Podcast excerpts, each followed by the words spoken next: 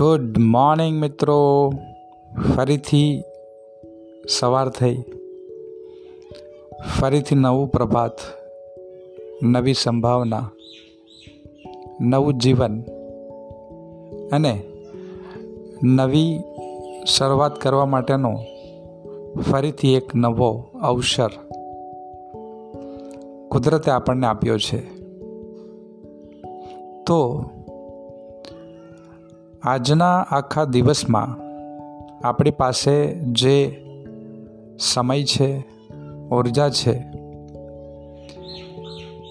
એનો નિવેશ, એનો ઇન્વેસ્ટમેન્ટ આપણે એ કઈ પ્રવૃત્તિ છે જેની અંદર આપણે કરવા માટે જઈ રહ્યા છે. અને એના માટે હમણાં જ આપણે પ્લાનિંગ કરવું પડશે, આયોજન કરવું પડશે.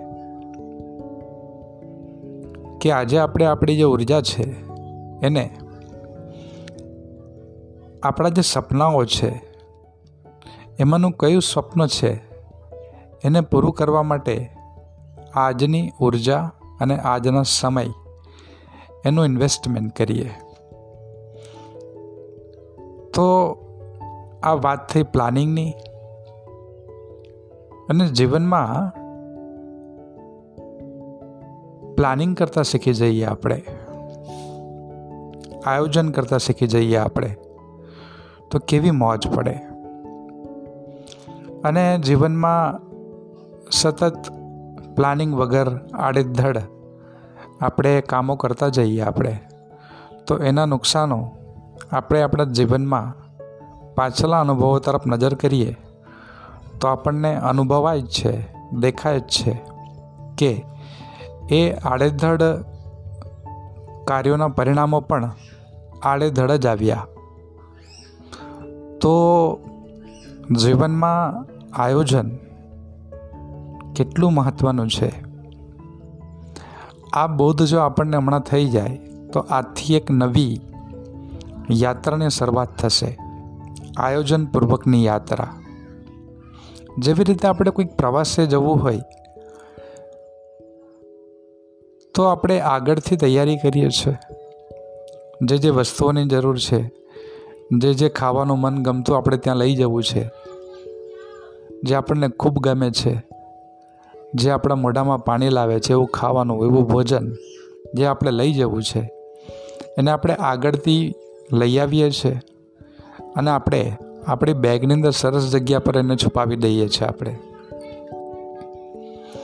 આપણે જ્યાં જવાનું છે ત્યાં જો અંધારું હોય, વીજળી ના હોય લાઇટ ના હોય, તો આપણે એના માટેને પણ ટોર્ચ અથવા પ્રકાશ આપતા કોઈ પણ ઉપકરણો આપણી બેગમાં આપણે સરકાવી દઈએ છીએ આપણે. તો આ થઈ આયોજનની વાત. તો આવી રીતે જ આપણે જીવનમાં આયોજન કરતા થઈ જઈએ આપણે, તો જીવન કેટલું સરળ થઈ જાય. બસ આ જ સંદેશ હતો આજનો.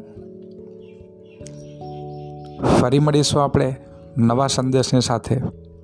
પણ આજના દિવસનું આયોજન કરવાનું ના ચૂકતા. તમે સાંભળી રહ્યા છો વિમલ જોશીને. ઘણા સમય બાદ. પણ હવે આપણે ફરીથી સતત મળતા રહીશું અને આપણા જે દિલની વાતો છે એ આપણે કહેતા રહીશું, કરતા રહીશું શેર કરતા રહીશું. ખૂબ ખૂબ ધન્યવાદ તમારો બધાનો, તમારા પ્રેમ માટે, તમારા સહકાર માટે, સહયોગ માટે. Vimal Joshi signing out have a nice day enjoy your journey with the great planning thank you.